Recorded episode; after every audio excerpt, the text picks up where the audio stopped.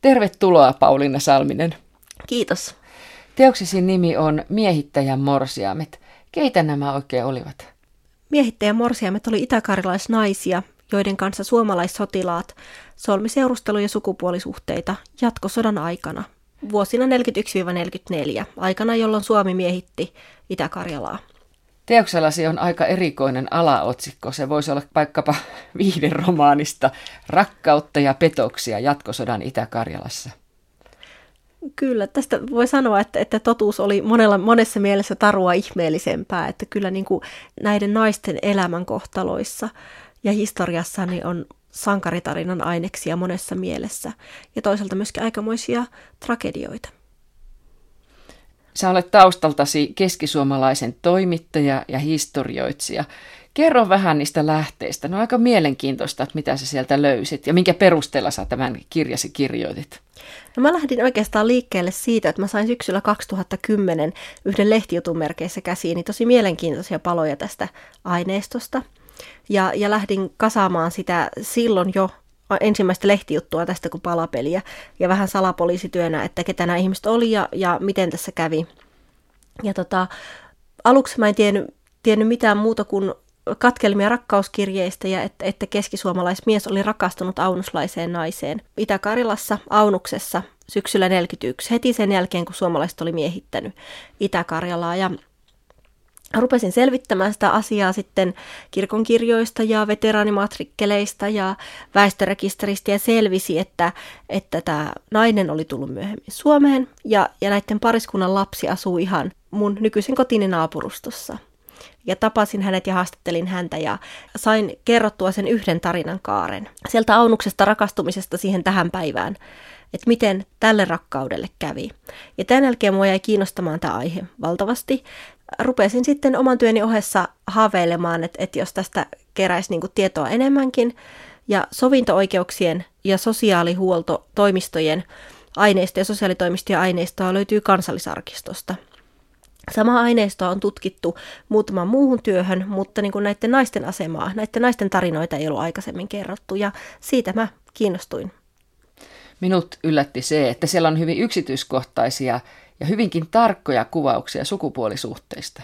Totta on se, että se arkistoaineisto tarjosi tähän tosi runsaankin mahdollisuuden, koska, koska se sovinto-oikeuksien ja sosiaalitoimistojen aineisto on todella poikkeuksellisen yksityiskohtaista.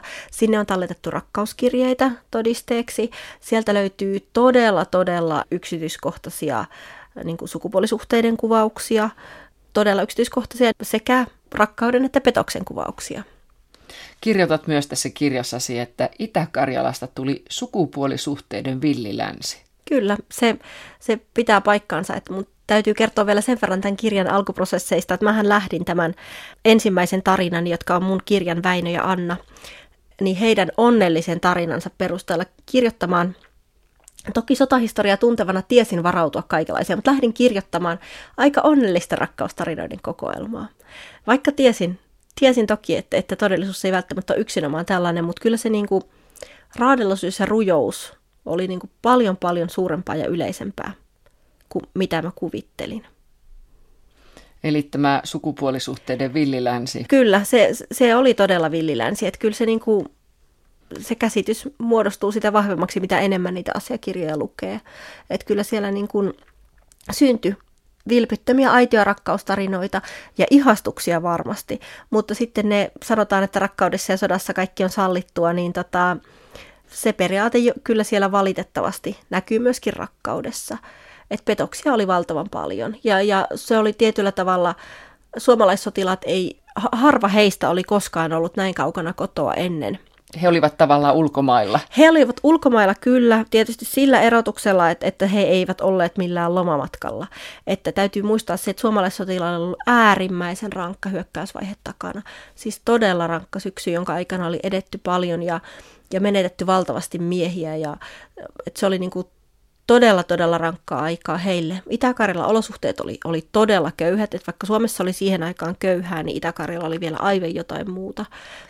Sinne mentyään miehillä tietysti koitti, tai oli asemasodan vaihe, kun Itä-Karjala oli miehitetty, ja käytännössä sotaa käytiin, mutta niin kuin sodan käynnin luonne muuttui siinä vaiheessa. Samalla tietysti oltiin miehittäjiä, toiset oli miehitettyjä, eli nämä naiset. Ja siinä asetelmassa oli monta sellaista asiaa, jotka mahdollisti tietynlaisen moraalinormien höllentymisen. Sellaista toimintaa, mitä, mitä niin kuin kotirintamalla ei missään tapauksessa omien sukujen ja seurakuntien ja, ja niin kuin yhteisien piirissä olisi voinut tapahtua, ainakaan näin laajassa mittakaavassa. Niin, vaikka on kerrottu tai sanotaan, että, että niin kuin itse sanoit, että sodassa ja rakkaudessa on kaikki mahdollista, niin olihan se poikkeusaikaa muuallakin, paitsi oli. Rintamalla. Kyllä, kyllä, se oli poikkeusaikaa kaikkialla, mutta, mutta tietysti niin kuin se rintaman poikkeusolosuhteet oli, oli niin kuin kaikilla tavoin poikkeavat. Että kotirintamalla saatettiin sentään niin kuin yrittää elää normaalimpaa elämää. Ja toki niin kuin suomalaissotilaat pääsi asemasota aikana vaiheessa lähemmäs normaalimpaa elämää, mutta onhan se niin kuin välimatka kotiin ja perheisiin ja yksistään ne puutteelliset olot ja, ja kaikki se niin kuin kuolemanpelko ja epävarmuus, minkä keskellä siellä elettiin, niin toki niin kuin vielä poikkeuksellista. Teoksessasi on myös valokuvia, Pauliina Salminen, ja ensimmäisessä kuvassa on joukko nuoria naisia kansallispuvuissaan Äänislinnassa eli Petroskoissa. Muodikkaat hiukset ja kengät on heillä ja kuvatekstissä lukee, että miesvaltaisissa yhteisöissä eläneet sotilaat tervehtivät ilolla itäkarjalaisnaisia. Ja todellisuus oli todellakin erilainen, niin kuin äsken viittasit tuohon köyhyyteen. Joo, kyllä köyhää siellä oli, mutta että täytyy muistaa, että se Itä-Karjala oli suomalaisille siinä vaiheessa aika tämmöinen kansallisromanttinen haavemaa. A K S:n propagandan ja, ja, ja myöskin tämmöisen karjalanismin ja, ja kansallisromanttisen taiteen ja kaiken muun kautta oli, oli niin kuin syntynyt aika vahva kuva siitä Itä-Karjalasta suomalaisuuden jonkunlaisena alkukotina. Se oli sitä aluetta, miltä Kalevalan runoja oli kerätty ja, ja monella tavalla se oli niin kuin tämmöinen aika glorifioitu alue. Ja tietysti oli kovasti korostettu sitä, mitenkä ollaan suomalaisia molemmat ja samanheimoisia ja muuta, että toki niin kuin kaikki tämä vaikutti myöskin miesten suhtautumiseen siellä, vaikka todellisuus oli sitten niin kuin tosi tosi puutteellista. Mutta kuitenkin taustalla oli se ajatus, että tässä ollaan suomalaisia molemmat ja osa koki menevänsä vapauttajinakin ja pelastamaan Itä-Karjalaa. Että, ja taas sitten osa meni vanhan Suomen rajan yli aika vastentahtoisesti. Tärkeä paikka teoksessasi Miehittäjän morsiamet on Petroskoi, jonka suomalaiset nimesivät Äänislinnaksi. Kerro tuosta paikasta, minkälaista siellä oli? Sehän oli tietysti kaupunkisodan jäljiltä siinä vaiheessa, kun miehittäjä sinne saapui. Siellä oli paikallista väestöä, nimenomaan naisia ja lapsia. Hyvin tietyllä tavalla venäläinen kaupunki siinä vaiheessa, mutta sitten pikkuhiljaa miehityksen aikana niin siitä tuli suomalaisille hyvinkin merkittävä kaupunki. Sen valtaaminen oli tietysti merkittävä asia jo sinänsä, että et siinä mielessä se oli merkittävä kaupunki koko ajan, mutta että et suomalaiset vielä sitten tietysti suomalaiset sitä siitä tuli toisaalta tämmöinen hallinnollinen keskuskaupunki ja toisaalta sitten taas huvielämän kaupunki ja toisaalta sitten taas myöskin kaupunki, johon perustettiin esimerkiksi siirto- ja keskitysleirit venäläiselle väestölle, tai sinne myös perustettiin. Niin, niin kuin mainitsit, että väkimäärä oli kasvussa, kun sinne sijoitettiin Itä-Karjalan suurin keskitysleiri. Mm, kyllä. Ja kahdeksankymmentätuhatta asukasta. Kyllä, kaupungissa. kahdeksankymmentä ja yhdeksänkymmentätuhatta asukkaan välillä se asukasmäärä pääsääntöisesti liikkuu. Asukkaat olivat pääasiassa vanhuksia, lapsia ja työikäisiä naisia, ja nämä sitten huolehtivat elannosta ja arjen sujumisesta. Ja sä kerrot, että suhteita syntyy arjessa ja työssä, ei niinkään huvituksissa. No suomalaissotilaat eli ja majoittu alueella, jossa oli tosiaan jäänyt lähinnä tätä naisväestöä ja lapsia ja vanhuksia. Suomalaiset tuli näihin karjalaiskyliin ja, ja usein niin kuin ihan tälleen samanheimoisuuden ja saman niin kuin kansalaisuuden merkeissä usein niin kuin tutustui näihin lapsiin ja jututti heitä ja, ja naisia. Ja paljon otettiin valokuvia, jossa oli suomalaissotilaita ja kylän väkiä. Myöskin suomalaissotilaat eli näiden itäkarjalaisten keskellä. Se saattoi majoittua heidän kotitaloihinsa ja pesettivät pyykkiä heillä. Ja, ja et ihan tällaisia arkisia kontakteja tuli paljon. Naisten elämä oli kovaa tosiaan monella tavalla. Heidän oli turvattava perheensä ja tosiaan historian tutkimuksessa on pitkälti unohdettu se, että näiden naisten aiemmat miehet oli otettu puna-armeijaan kesällä tuhatyhdeksänsataaneljäkymmentäyksi. Eli, eli puhutaan niin kuin alle puolesta vuodesta siihen, kun suomalaissotilaat tuli. Ja, ja kun näistä rakkauksista ja ihastumisista ja suhteista on aikaisemmin se, mitä niistä on kerrottu, niin ei ole ainakaan muistettu ajatella sitä, että, että itse asiassa puoli vuotta perheen hajoamisesta on niin kuin valtavan lyhyt aika. Ja heidän oli tietyllä tavalla suomalaismiehityksessä tehtävä jonkunlainen päätös, jääkö he odottamaan alueen palautumista Neuvostoliitolle, joka silloin näytti todella epätodennäköiseltä. Sotatilanne näytti silloin siltä, että on aivan varmaa, että, että Itä-Karjala jää jatkossa osaksi Suomea. Heidän aiemmat miehensä, heidän lastensa isät oli kadonneet rajan takana, osa naisista oli raskaana ja heidän oli niissä olosuhteissa turvattava perheensä elämä. Ja suomalaissotilan kanssa seurustelu, paitsi taustalla oli varmasti aitoa ihastumista, mutta oli myöskin, myöskin sitä, että Että suomalaissotilaisten kanssa seurusteellessa saattoi saada paremmin ruokaa tai vaatteista oli pulaa, vaatteita saattoi saada turvaa. Sitten on myöskin mun mielestä kaikkein keskeisin kysymys tässä ehkä se, että, että oliko miehitetyillä naisilla kuitenkaan vapautta kieltäytyä suhteista. Vaikkei suoranaista pakottamista ollut, niin, niin kuitenkin naiset oli miehitettyjä ja miehet oli miehittäjiä. Ja kun puhutaan sotilaspukuisista henkilöistä miehitysalueella, niin, niin oliko naisilla rohkeutta? He oli nähnyt myöskin niitä tapauksia, että ihmisiä, venäläistaustaisia, siirrettiin keskitysleiriin. Vai... Että he saattoi pelätä, vaikkei sille perustetta sinänsä ollutkaan, mutta he saattoi pelätä moninaisia asioita miehitystilanteessa. Suomalaiset sotilaat olivat hyvinkin vapaamielisiä ilmeisesti, koska heitä ei haitannut se, että, että naisella oli iso liuta lapsia. Tämä oli mahdollisesti raskaana neuvostoliittolaiselle miehelleen, puna-armeijan sotilaalle, ja siitä huolimatta aloittivat suhteen. Kyllä, ja tämä mun mielestä todistaa sitä, että kyllä suomalaissotilaiden päämääränä usein oli sukupuolisuhde. Puhtaasti, eihän silloin, niin kuin, ei he ryhtyneet kaikissa tapauksissa uusperheitä perustamaan, vaan niin kuin tyydyttämään sukupuolisia tarpeitaan, vaikka sitten kyllä on niitäkin tapauksia, että, että suomalaismies otti itä-karjalaisnaisen lapsineen mukaan Suomeen.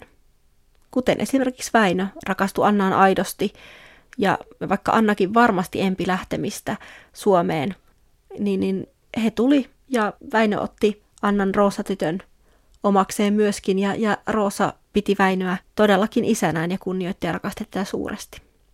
Ja tässä on tietysti otettava huomioon sekin, että, että myöskin monilla suomalaissotilailla oli perhe ja vaimo kotona Suomessa. Ja tämä antaa näille rakkaustarinoille tietynlaisen luonteen, ja, ja mun mielestä voi puhua jopa suoranaista hyväksikäytöstä, koska tosi usein näiden suhteiden tilanne oli se, että suomalaissotilaalla oli tosiaan perhe Suomessa, mutta hän lupasi avioliittoa myös itä-karjalaisnaiselle.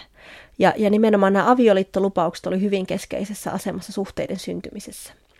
Niin. Itä-karjalaisnaiset varo suhteita suomalaissotilaiden kanssa tutustui kyllä, mutta varsinkaan sukupuolisuhteeseen he ei antautunut ilman sitä lupausta avioliitosta, koska he tietysti tiesi sen elämänsä puutteellisuuden, ja siinä vaiheessa ja yksinhuoltajuuden pelko uudella lapselle oli niin kova, että raskauden pelon takia naiset eivät suostuneet. Ja käytännössä siinä tilanteessa suomalaissotilaat lupasivat avioliittoa.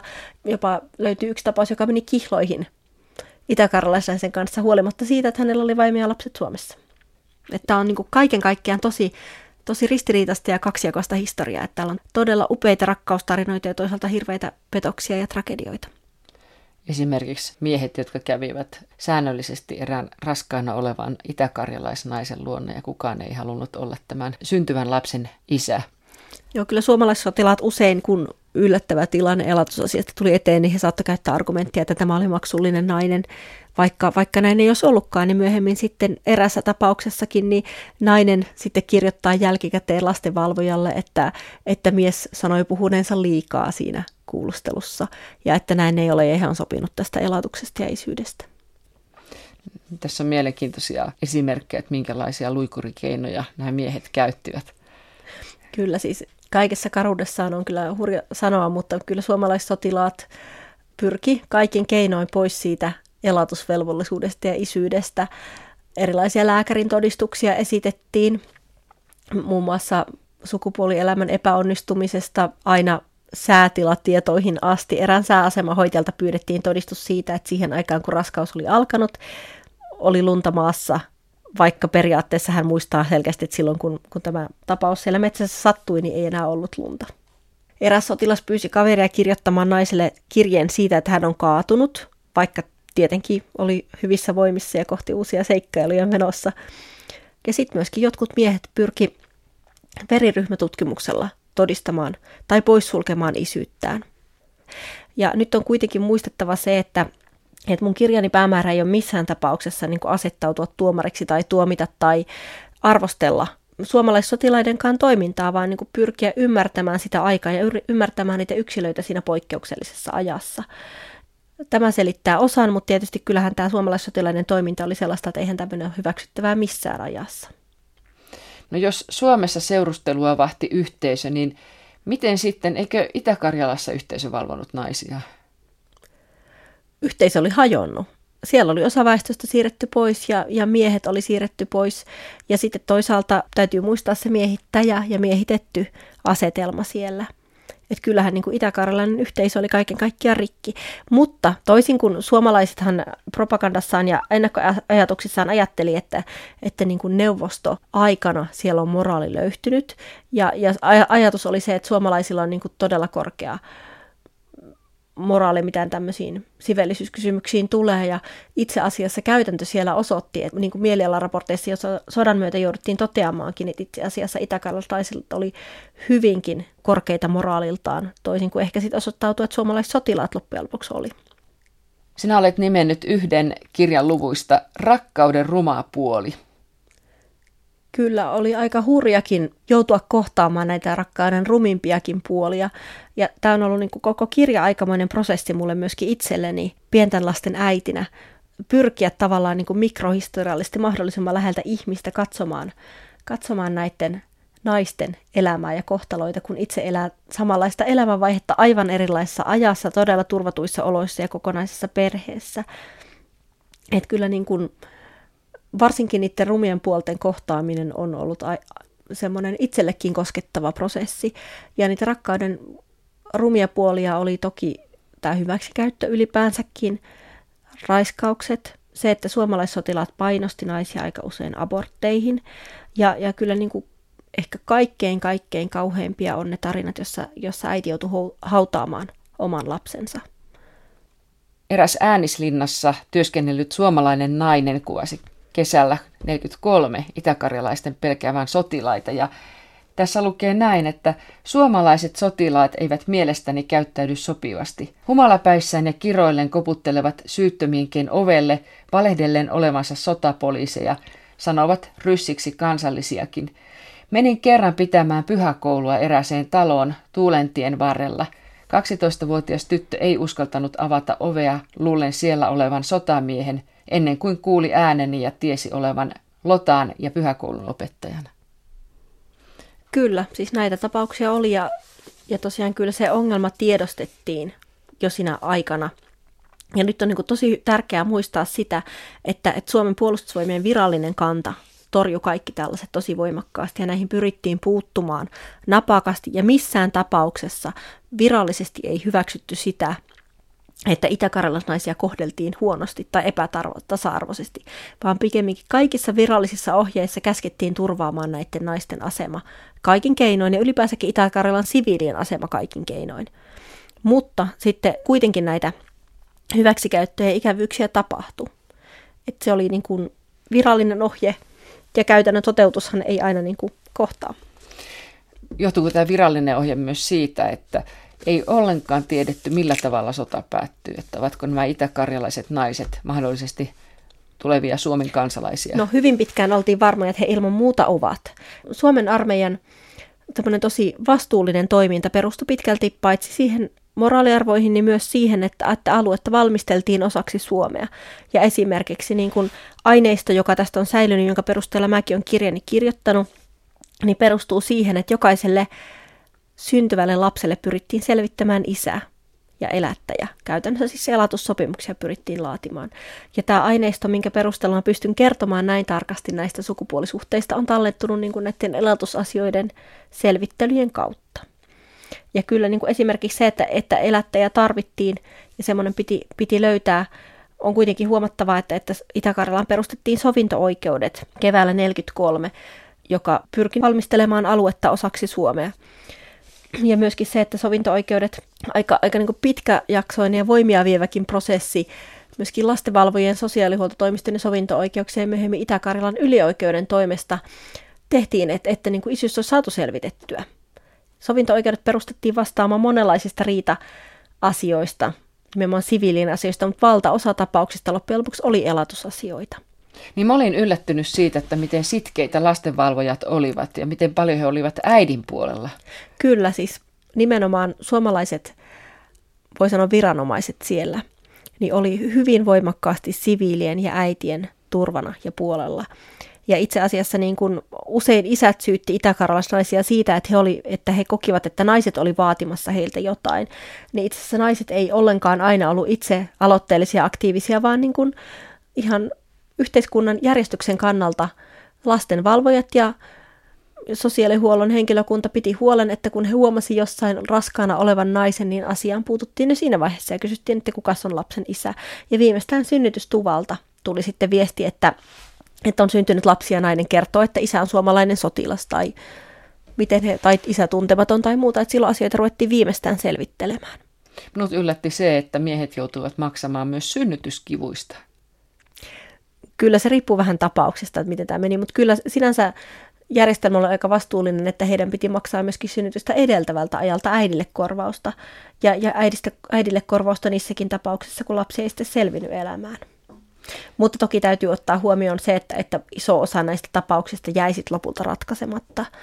Sota-aikana loppujen lopuksi isyyden tuomitseminen oli niin hankalaa, että, että asioita käsiteltiin paljon, mutta että Suomessakin lainvoimaisia ylioikeuden päätöksiä on kuitenkin suhteessa kohtuullisen vähän. Rakkauden rumista puolista, niin mainitsitkin tuossa aikaisemmin raiskaukset. Miten yleisiä ne olivat? No, tai jäikö ne vaan selvittämättä? Raiskauksia varmasti jäi paljon sellaisiksi, että niitä ei tullut ilmi. Että, että on syytä olettaa, että raiskauksia tuli ilmi usein, miten niissä tilanteissa, kun nainen tuli raiskauksen seurauksena raskaaksi. Toki sieltä muutamia muitakin tapauksia löytyy. Mutta että kuitenkin tämän aineiston nojalla, ottamatta nyt kantaa siihen, kuinka paljon tapauksia jäi kirjaamatta, niin raiskaukset ei ollut yleisiä. Ja missään tapauksessa ei voi sanoa, että suomalaissotilaat olisi käyttänyt sitä jotenkin sodankäynnin keinona tai mitenkään yleisesti, että Että raiskauksia sattui, mutta aika monella raiskaajalla oli rikostuomioita myös Suomesta ajalta ennen sotaa. Oli ihan hirveä tämä Pelagian kohtalo. Kerrotko siitä? Yksi näistä sodan Itä-Karjalan miehityksen rumimmista tarinoista on, on varmasti Pelagian kohtalo tosiaan. Hän oli siivoamassa Karhumäen asemaa ja itse asiassa siinä hetkellä siivoamassa asemalla seissyttä junaa, kun eräs suomalaissotilas tuli hänen luokseen, kaatoi hänet junan penkille ja raiskasi. Pelagia yritti päästä pakoon tätä miestä. Tämä mies tuli hänen asunnolleen, raiskasi ja piiloutui sängyn alle. Aseman sotapoliisi haki hänet sieltä jaloista vetämällä pois, vei mennessään. Ja tämän jälkeenkin Pelagia joutui kohtaamaan tämän miehen ja tämä mies raiskasi Pelagian lukuisia lukuisia kertoja. Vielä siinäkin vaiheessa, kun Pelagia oli viimeisillään raskaana. Ja synnytystuvalla hän vihdoin viimein kertoi sitten Lotalle koko tarinan ja Lotta vei tämän aluepäällikön tietoon ja, ja tapausta ruvettiin tutkimaan. Mutta miestä ei saatu tästä asiasta tuomittua, ei ollut riittäviä todisteita. Ja, ja tota, Pelagian lapsi ei selvinnyt sit elämään, että hän syntyi pienikokoisena, mutta kuoli muutaman viikon ikäisenä. Ja syy saattaa olla se, että tällä Pelagian raiskanneella suomalaismiehellä oli syfilis. Ja ilmeisesti hän oli tartuttanut tämän myös Pelagiaan ja lapseen. Oliko ihan totta, että suomalaiset miehet toivat tippuria ja kuppaa tuliaisena kotilomiltaan? Varmasti molemmin päin. Että kyllä sitä varmaan liikkui niin kuin kummaltakin puolelta. Ja varmaan niin kuin sekä miesten että naisten välityksellä. Mutta kyllä, kyllä siellä sukupuolitaudit levisi ja aika paljon tapauksia todettiin sitten suomalaismiehittäjien myötä. Sitten aborteista. Miehet vaativat naisia tekemään abortin ja jopa toivat naisille aineita, joilla keskeyttää raskaus. Mitä aineita ne olivat?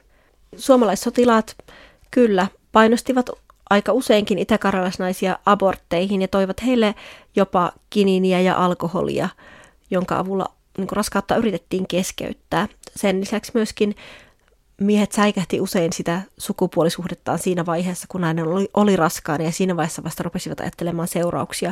Ja on myöskin tapauksia, missä esimerkiksi mies uhkaa tulla humalapäissään ja potkaista naista vatsaan, että kyllä se siitä lähtee. Eli ne oli niin kuin aika, aika kovia tilanteita. Ennen kaikkea naisen kannalta, koska niin kuin mieshän siitä saattoi lähteä, mutta nainen kun oli raskaana, niin, niin se tiesi lisää toimeentulo epävarmuutta mahdollisesti uhkaa myöskin vanhemmille lapsille. Et se oli niin kuin monitahoinen kysymys naisten kannalta. Ja toisaalta myöskin valtava pettymys miehittäjiin, koska usein siinä vaiheessa selvisi se, että ne avioliittolupaukset ei ollutkaan todellisia. No pitääkö tämä sitten paikkansa, että sotaajan käsitys oli jopa, että suomalaissotilaat toivat entuudestaan tuntemattoman aborttikäytännön Itä-Karjalaan? Joo, se oli sotaajan käsitys, mutta on vaikea ajatella, ettei Itä-Karjalassa olisi tunnettu raskauden keskeytyksiä aikaisemmin, koska kyllähän niin kuin ilmiönä tämä on kuitenkin niin kuin vanha. Ja toki ne keinot ovat voineet olla uusia, mutta kyllä sitten myöhemmässä tutkimuksessa on todettu, että ehkä se ei alun perin aivan näin ollut. Mutta sitten myöskin naiset yritti keskeyttää raskauksia kovalla työnteolla, joka lienee ehkä se yleisin keino ja on vaikea myöskin todistaa sitten, että onko ollut aito keskenmeno vai sikiön lähdetysyritys, niin kuin silloin sanottiin. Ja ylipäänsäkin kaikkia lääkeaineita yritettiin käyttää tähän tarkoitukseen ja myöskin erilaisia tämmöisiä mekaanisia keinoja. Naisiahan valvottiin, näitä raskaana olevia naisia, että surmaako äiti lapsensa vai onko se tosiaan johtunut mm. kovasta työnteosta. Kyllä, siis suomalaiset pyrki estämään nämä raskauden keskeytykset tai sikiölähdetykset. Ja sitten tämmöinen mielenkiintoinen tässä kirjassasi Miehittäjän morsiamet, Pauliina Salminen, että raskaaksi tullut nainen ei aina tiennyt miehen oikeaa nimeä. Ja sitten kerrot tämmöisiä esimerkkejä kuin, että, että nainen kertoi seurustelleensa pitkäkasvuisen, tumman ja vähän yli kolmekymmentävuotiaan miehen kanssa, joka oli arvoltaan sotamies, tai sitten, että toinen tiesi miehen olevan Pekka ja kersantti. Tämä oli todella yleistä ja tämä oli myöskin tietyllä tavalla suomalaissotilailta usein tarkoituksenmukaista olla kertomatta oikeaa nimeä. Myöskin välillä esiinnyttiin kaverin nimellä ihan turvallisuussyistä. Jos nainen tuli raskaaksi, niin saattoi itse hävitä ja jos nainen tiesi väärän nimen, niin oli todella vaikeaa löytää liikkuvien satajoukkojen perässä se, että kuka oli lapsen oikea isä. Nämä naiset jopa etsi lapsensa isiä välillä kiertämällä näissä paikoissa suomalaissotilaita oli majoittuneena. Ja joissakin tapauksissa suomalaissotilaat oli antanut rakastetulleen kuvan tai heistä olettu yhdessä kuva. Ja, ja sitten näihin naiset toi näitä kuvia myöskin todisteeksi ja kiersi näiden kuvien kanssa etsimässä tämän näköistä miestä, jonka kanssa hänellä on ollut suhde. No mitä se kertoi tuollaisesta yhteisöstä, jos nainen lähti suhteeseen ihan tällaisilla, että Pekka ja kersantti? No onko se poikkeuksellista?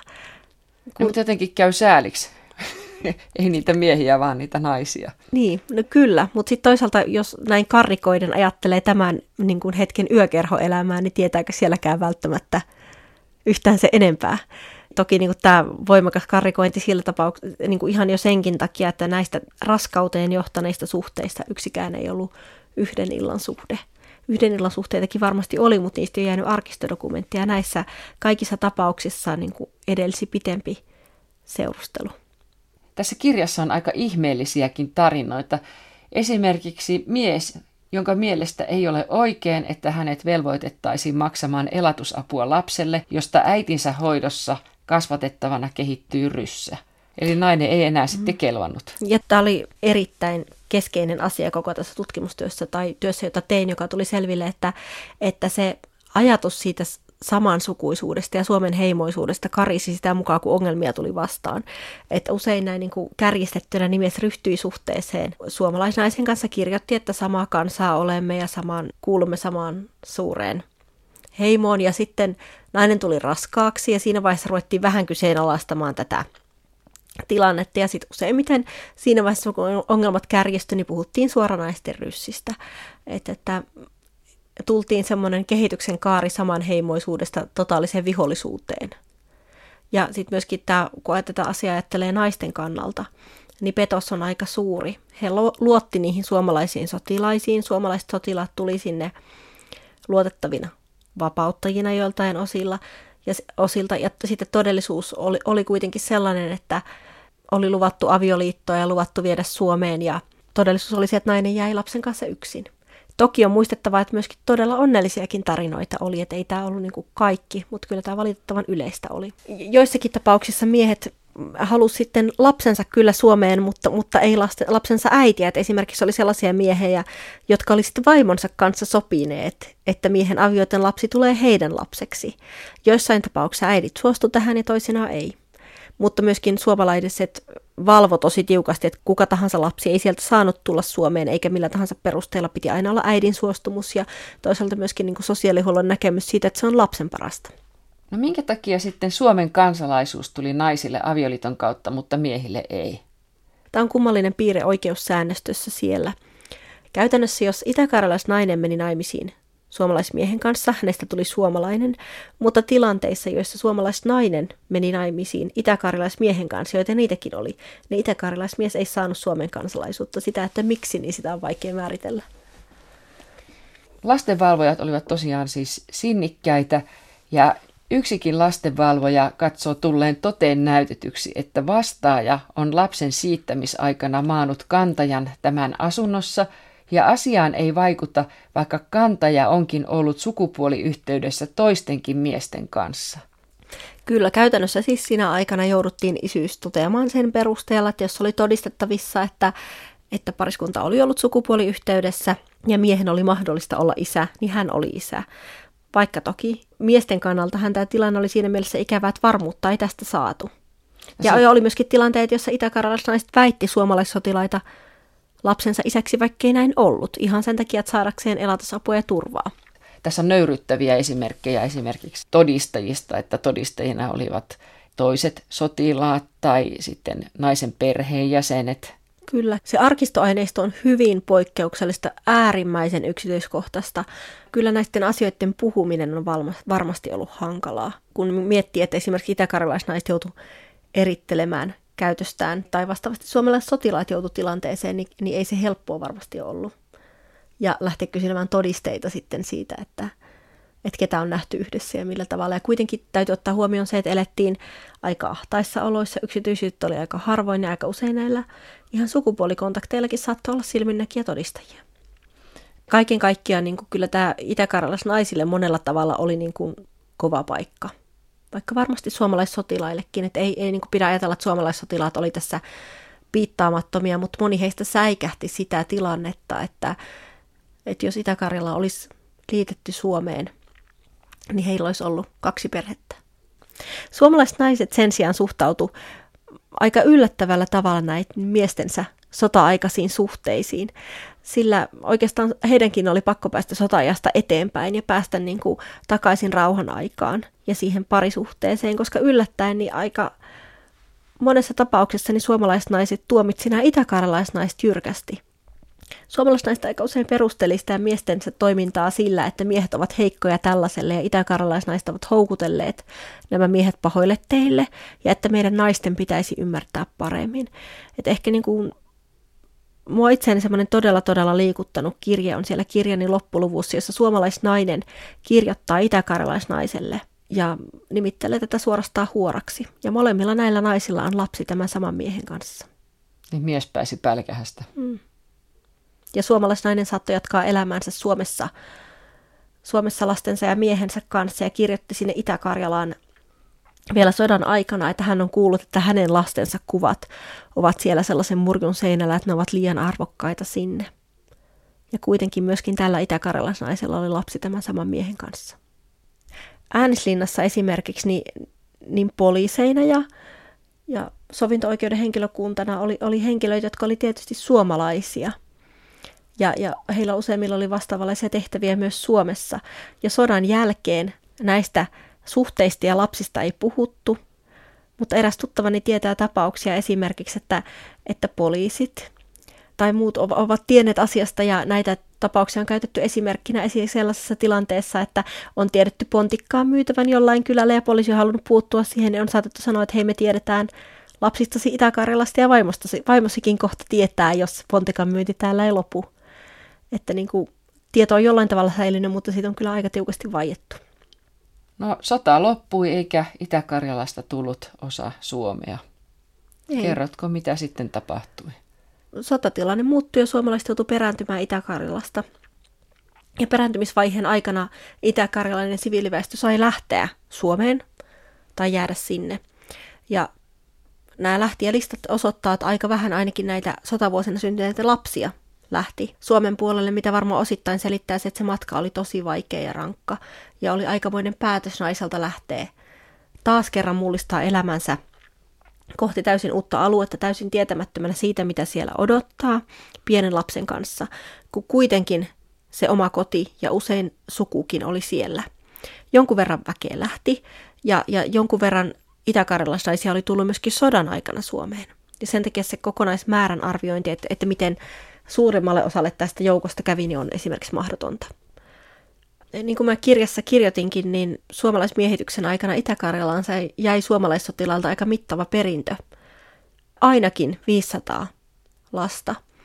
Ja kysymys on tosi suuresta ja merkittävästä asiasta sekä itäkarjalaisten että suomalaisten kannalta. Ei varmasti ollut helppo tilanne myöskään suomalaisille sotilaille, vaikka toisaalta varmaan helpottavaa, mutta toisaalta varmaan myöskin aika rankkaa se, että, että heidän biologisia lapsiaan jäi rajan taakse oloihin, josta he ei tiedä niin kuin mitään. Ja kuinka moni näistä rajan taakse jääneistä lapsista tietää sen oikean alkuperänsä? Osa varmasti tietää, osa ei, sama kuin Suomen puolella, ja varmasti kaikki ei, ei tiedä alkuperänsä, ja tämä on ollut tämän mun työn kannalta myöskin aika haastava piirre sen takia, että, että mähän olen niin kuin tämän arkistotutkimukseni perusteella selvittänyt aika laajasti sitä, että, että ketä nämä ihmiset on ja miten heille kävi. Ja tota, mä en ole voinut kuitenkaan haastatella heitä, koska mulla ei niin kuin tutkijana ole eettistä oikeutta ottaa sitä riskiä, että he ei tiedä alkuperästään ja paljastaa heille heidän taustaansa. Koska tietyllä tavalla yksilötasolla, niin, niin voidaanko me sanoa, että, että näillä ihmisillä tai heidän vanhemmillaan ei ole oikeutta tehdä niitä ratkaisuja, mitkä he on tehnyt. Miehittäjän morsiamet teoksen lopussa kirjoitat unohdetusta joukosta. Kyllä. Lapset on unohdettu joukko, mutta varsinkin nämä naiset on unohdettu joukko. Osa heistä tuli sodan jälkeen tai sodan aikana Suomeen. He joutuivat täällä aikamoiseen tilanteeseen uudessa maassa vihollismaan entisinä kansalaisina. Tilanne on aivan erilainen kuin evakoilla, koska evakothan oli, oli vanhalta Suomen alueelta Suomeen siirtyneitä henkilöitä, mutta että itäkarjalaiset ei ollut, ollut koskaan Suomen kansalaisia. Se teki tilanteesta aika erilaisen heidän kannaltaan. Ja Neuvostoliitto myöskin vaati kansalaisiaan palautettavaksi sodan jälkeen. Ja yksi esimerkiksi mun kirjassani kuvatusta naisesta oli palautettavien listalla. Ja hänellä oli uhkana joutua takaisin Neuvostoliittoon, mutta hän pystyi pysymään Suomessa ja myöhemmin sitten muutti Ruotsiin. Että, että niin kuin tilanne oli siinäkin mielessä aika poikkeuksellinen näiden naisten kannalta, ja se pelko leimasi monta asiaa näiden naisten ja lasten elämässä myös Suomessa. Kirjani Väinön ja Annan, Annan mukana Suomeen tuli hänen aikaisempi lapsensa alle kouluikäisenä.